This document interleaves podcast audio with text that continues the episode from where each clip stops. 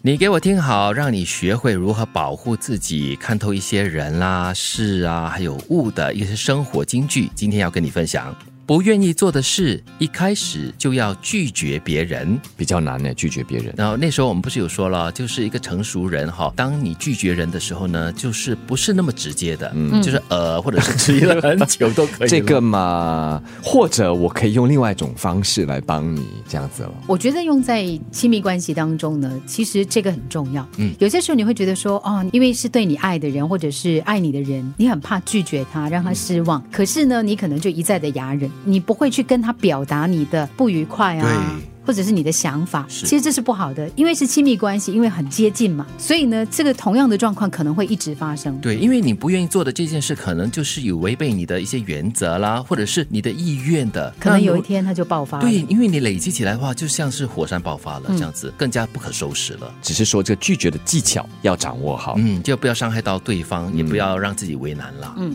永远不要对伤害过你的人再抱持期待。哇，这有点绝了哦，嗯有点绝对了，好像不给人家别的机会哦。不用永远了，或者至少说，如果他是最近伤害过你的话，可能近期就，呃，不要有这样的期待了。但是总要给别人还有给自己多一次机会嘛。嗯，所以不要说永远 啦，哦嗯，，永远不要随便用。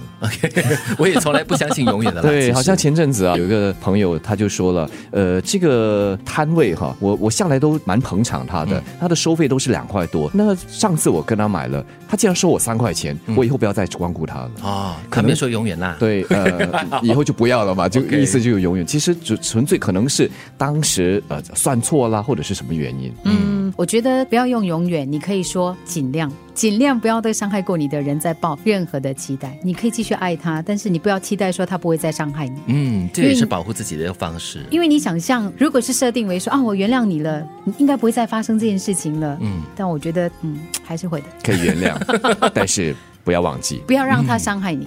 对，别当月光族，你不理财，财也不理你。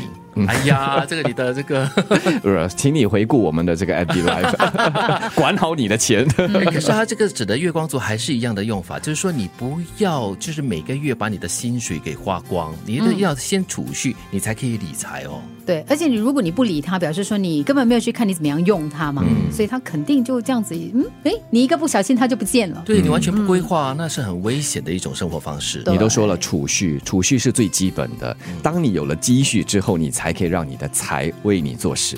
快乐的被对方利用，才能够等到自己想要的机会。哇哦！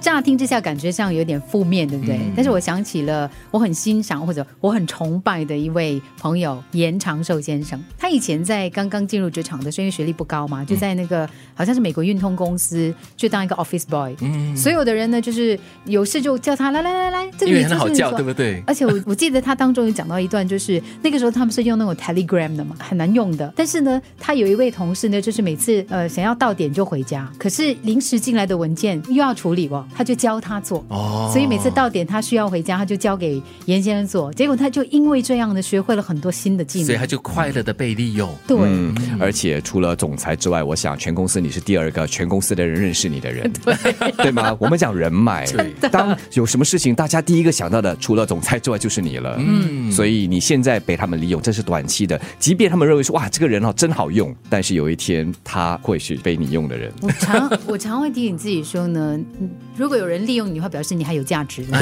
对对，你应该感到高兴哦。对。 你也或许说不定你就是最后一个才被请走的人。如果真的是要裁员的 话，如果没有收拾残局的能力，就别放纵善变的情绪。诶，的确，如果你这个很善变的情绪哈、随便放纵的话，很多残局哈、你就收拾不了的。因为你整天变来变去嘛，很多事情都做不了。或者你火山大爆发过后呢，一切的那种破坏是挽回不了的。对，嗯除非你很有把握，不管怎么样，你都可以挽回整个局面。嗯，当然，我觉得凡事尽量不要把它变成有残局的出现，嗯，不好了。所以要懂得控制你的情绪啦，不要放纵。